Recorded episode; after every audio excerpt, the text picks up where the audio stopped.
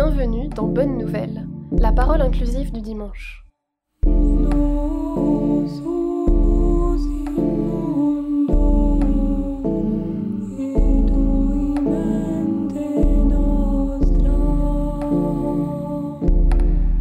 Que cherchez-vous? La première parole de Jésus dans l'Évangile, eh ben c'est une question. Que cherchez-vous? Et nous alors, que cherchons-nous en ouvrant la Bible? Une philosophie, peut-être des réponses Un sens Un lieu où poser notre valise de questions existentielles? Que cherchons-nous? Une religion Bien organisée Un système de valeurs? Que cherchez-vous? Ça, c'est. Une question vertigineuse. Elle est profonde et elle atterrit souvent dans nos vies à divers moments. Soit quand on réussit à mettre euh, un peu notre quotidien sur pause, ou, euh, parfois euh, quand un, événement un peu déstabilisant vient nous bousculer. Je cherche quoi, au juste, pour mon essentiel? Quand il s'agit de guider mes choix. Et cette quête de sens, elle, est, elle peut être angoissante parfois dans, cette période notamment où c'est tellement difficile de se projeter. Alors bon, il y a tout ce qu'il faut sur le marché du prêt à penser.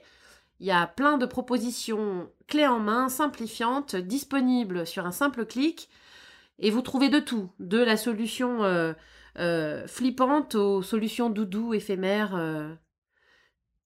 Mais là, voilà que dans l'Évangile, ce que cherchez-vous, qui est initial, il fait écho à la fin de l'histoire, je trouve. Quand, Jésus ressuscité apparaît à Marie-Madeleine et lui demande Qui cherches-tu?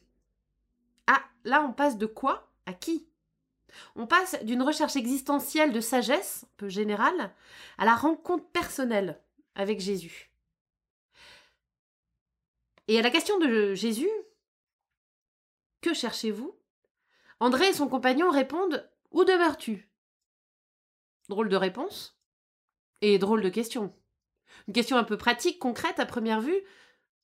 On est sur euh, bah, c'est quoi le plan? On va où? Où est-ce qu'on va poser nos bagages? Est-ce qu'on est arrivé? Mais c'est à un inconnu que Jésus les invite. Venez, et vous verrez. Alors avant même de connaître la destination, eh bien, ils partent. Ils le suivent. Et ça, ça, euh, c'est de l'abandon, c'est de la confiance. Et c'est ça qui leur permet de demeurer chez lui.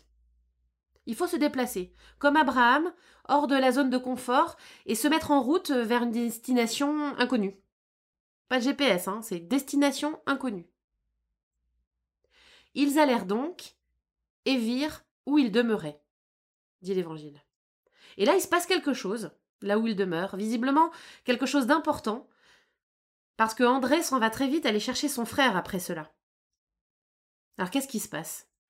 Voyons où nous mène ce verbe grec en- qui s'appelle méno, demeurer. Eh bien, il signifie pas seulement euh, habiter, demeurer, habiter une demeure, il dit aussi ce qui persiste, ce qui dure éternellement. Ce qui ne passe pas, l'essentiel en somme. Et c'est le même verbe qui est utilisé quand les disciples d'Emmaüs demandent à leurs mystérieux compagnons de voyage de s'attarder, de rester avec eux. Et c'est le même verbe encore qui décrit le Christ ressuscité qui demeure avec eux, au moment même où il va disparaître à leurs yeux. Alors là où est Jésus, là où il demeure, eh bien, ça n'est pas un lieu, mais c'est un lien. Un essentiel, c'est une relation. Et dans cet évangile, avec les premiers disciples, on est passé d'une recherche de sagesse à une rencontre, à une relation intime avec Dieu qui est rendue possible par la rencontre avec Jésus. Waouh Mais alors, comment s'opère cette conversion, ce passage? Ben Par un regard, celui de Jésus qui se retourne et qui se pose sur nous, un regard intime. Jésus regarde Simon en dedans, profondément. Et par ce regard, il nous reconnaît en fils et filles de Dieu.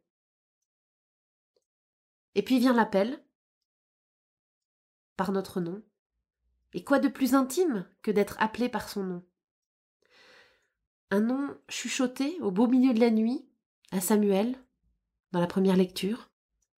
Samuel, Samuel. Ou encore le mari, adressé à Marie-Madeleine au matin de la résurrection.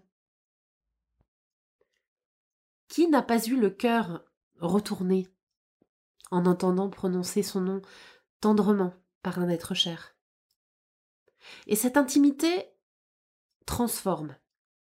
Tu es Simon, fils de Jean, tu t'appelleras Képhas. Dieu renomme Pierre comme il renomme Abraham quand il l'envoie en mission, pour qu'il se révèle à lui-même à travers cette mission. Être disciple aujourd'hui, n'est-ce pas suivre ce chuchotement intime? Suivre cette parole incarnée qui me sort de mes questions existentielles un peu paralysantes pour me risquer à l'inconnu de la relation. Suivre ce Jésus avec pour seule promesse de demeurer dans son regard d'amour et de consolation. Être disciple aujourd'hui, c'est se nourrir de cette certitude je suis aimé de Dieu, qui permet toutes les audaces. Alors, on ne trouve pas les réponses à toutes les questions existentielles dans l'Évangile, non? Mais on peut y trouver de nouvelles questions pour continuer à chercher l'essentiel dans nos vies.